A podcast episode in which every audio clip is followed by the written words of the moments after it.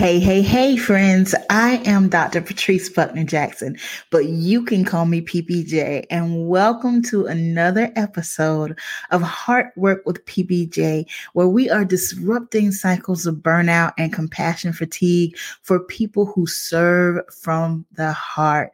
Friend, listen, I am so excited to let you know that now is the time to join the waitlist for the next cohort of the Heart Work Academy. I am so excited.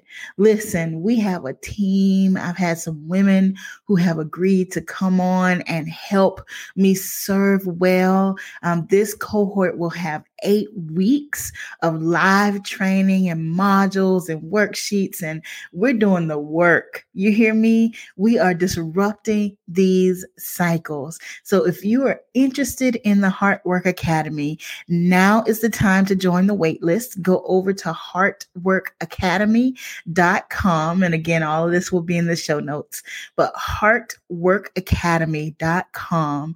There you can join the waitlist. The waitlist will have the opportunity to register first. We will have a limited number of seats, 25 seats total. That's it in this cohort. And we'll be running the cohort in the months of May and June. So get signed up for the wait list today. Again, go to heartworkacademy.com, get signed up for the wait list, and I cannot wait to serve you. All right, friends, let's get into this episode.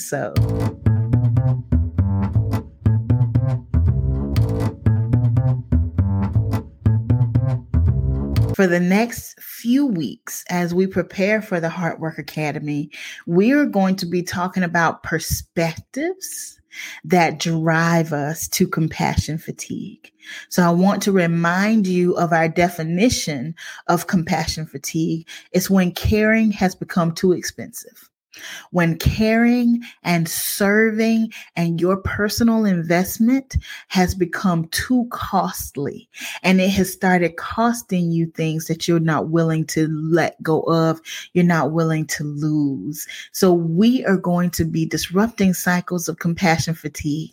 But before we do that, I want to take us through a series of conversations of perspectives, mindsets, points of view that drive us to compassion fatigue. And the first thing I want to talk about is perfectionism. Friend, listen, I'm talking about it because I know it. I have lived it, continue to live it, and have to pull myself back from it.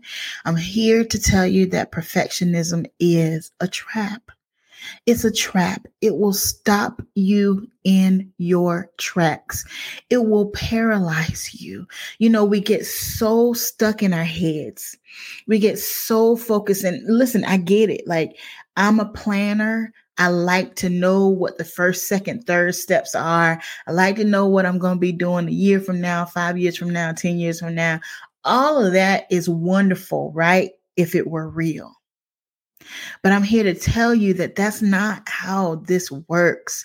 We don't know day to day what life will bring our way. And I'm not saying not to be a planner, but don't be so rigid in your need to plan that you never take a step.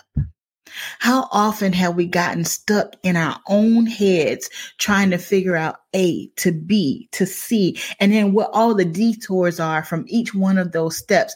And we think about it so long and so deeply that we look around and we haven't done anything yet because we are still stuck in our heads thinking about it. Today, I want to help you get out of that mindset. I want to help you get out of your head so that you can start taking steps towards purpose, towards the goal, towards the thing that you're supposed to be doing. Nothing will change if nothing changes. You have to take steps. And I'm not saying go do something just crazy risk, just throw caution to the wind. That's not who I am. Okay. I believe in assessing the situation. But my friend, we get so deep in the assessing and the assumptions and the thoughts that we don't do anything. And we look around us and we wonder why people who are less capable, people who have less experience, people who have less skills, and I'm not, listen, this is no shade on anybody, but the truth is the truth. You look around you and you think, how did that person get that? How did they get that? Life is not fair. It's not that life is not fair. Regardless of what they had to give, they were bold enough to take a step. So we can't get frustrated and we can't get mad when somebody was willing to do something when all we were willing to do was thinking about it. So we've got to find a way to get through this trap of perfection. Perfection is the number one trap to purpose. It's the number one trap to purpose because as long as you're stuck trying to be perfect, you will never make progress. And friends, we take progress over perfection any day and every day. So let's talk a little bit about where it comes from. Let's start with where this idea and this perspective of perfection comes from. For me, you know, I think back to my childhood, and honestly, I have to say that part of it is my personality. Like, part of it is just who I am. I see details. I think about details. So I'll give an example. If I'm going to plan your party, Oh, it's going to be planned from the colors to the decor to the theme to the invitations to who's on the guest list. That's just how I think. It's actually a gift, but any gift out of order will become destructive, right? So there's a natural knack, there's a natural pull in me um, to think in detail and to put things in order. But I also believe that because there's a natural knack in me to do that, that I've taught people to expect a certain level. Now, let's just be honest. I've never been perfect. Never been perfect. Nothing I've ever done has been perfect, but I have taught people around me to expect a certain level. And when people around you have been taught by you to expect a certain level, that's exactly what they're going to expect. So I remember even from childhood with my grades, you know, I always got the honor roll, always did. I missed the honor roll one time and it almost wrecked me.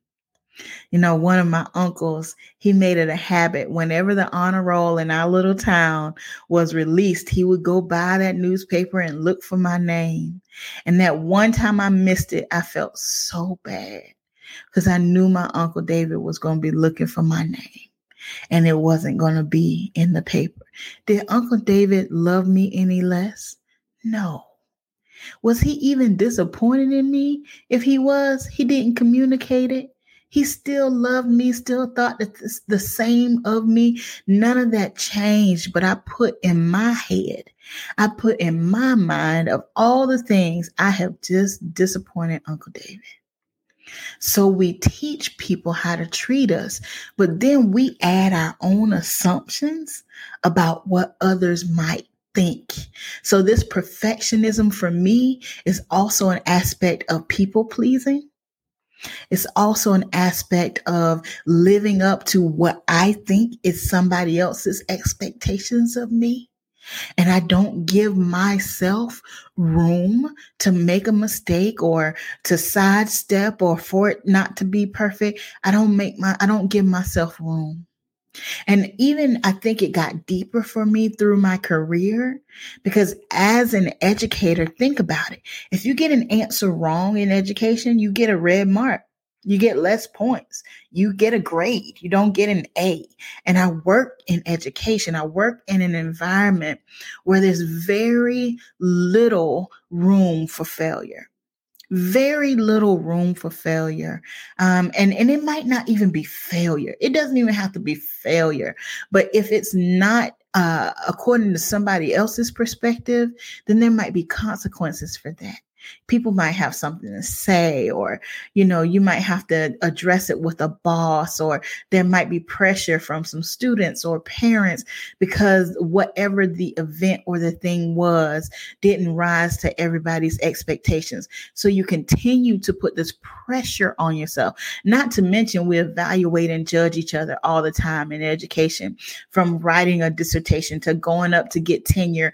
All of these processes are you being addressed, undressed, and evaluated um, uh, and I'm talking metaphorically speaking, by your colleagues. So, in the career field that I'm in, we are so used to being judged and not supported. So, it further deepened that idea, that perspective of perfection for me that I can't afford to mess up. I can't afford to lose. I can't afford not to show up and show out. And, you know, even these ideas that we're ingrained with of you got to work 10 times harder and and you got to you know and and I get it. I know where that comes from. I completely understand it as an African American female. I get that, but I'm also learning that there's grace. I'm learning that there's grace that I give to myself even when systems and people don't give me that grace, I'm learning to give that grace to myself. And you, I got to share an example with you because I got to share where this wake up call came from for me. And it just came to me just, just plain as day one day. Um, and it has never left me since then. So I use this phone, right? I'm sure you have a phone somewhere close to you. This is my phone. It's always close to me. And it came to my attention one day that when the makers of this phone sat down and decided that they were going to release this technology to the world, they didn't sit there and say, Oh, well, we got to wait because we didn't fix this and we didn't fix that and it's not perfect. And, and, you know, what if new technology comes out and then it'll be behind and how do we deal? They didn't hold on to the release waiting for it to be perfect. You know what those folks did?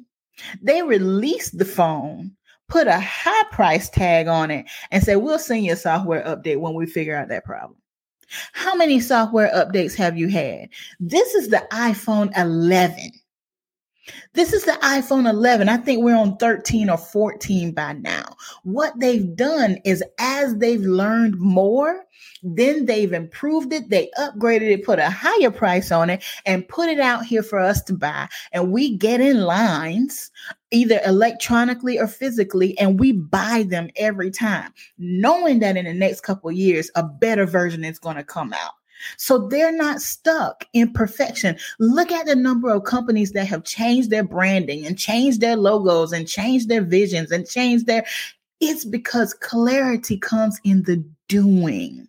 That's one thing that I've learned from coaching programs that I've been a part of with Patrice Washington and with Jatia Jones. They always say clarity comes in the doing. What does that mean? If I stay stuck in my head and never do anything, the questions that I have in my head will always be questions. They will, I will never get the answers until I do something, until I take a step. And as I take steps, then the clarity comes and I learn as I go and it gets better and better and better. And I'm giving myself grace to learn and improve as I go, not as I think. So we've got to give ourselves permission and grace to just do the thing. Put the thing out there. Step out on faith. Step out of the boat because the only way that whatever your purpose, whatever your goal, whatever your thing is, will get better is for you to do it. You gotta do it. I'm here to tell you, friends, that when I started my business, when I started Educare and this podcast and all the things that I'm doing right now, I didn't know what I was doing. I had never had a business before. I had never done a podcast before. I remember recording my first podcast in my closet on my cell phone. I didn't have fancy mics or video cameras. My first videos were recorded on my cell phone with the light from my makeup mirror. Come on, somebody. I started with what I had. I didn't wait to get all the answers. I didn't wait to figure it all out. I just started. And as I went, it got better and better. And I'm still learning. And it's still getting better. But I know and I have learned that it will only get better if I keep stepping. Is everything perfect? No. I post some things and I look back at them sometimes. I'm like, what were you thinking? Or you know you can spell better than that. Why is that misspelled? But you know what I'm doing? I'm getting clarity in the doing. I'm not worried about the judgment. I'm not worried. Anybody who has anything to say, they're not my people. I'm not talking to you.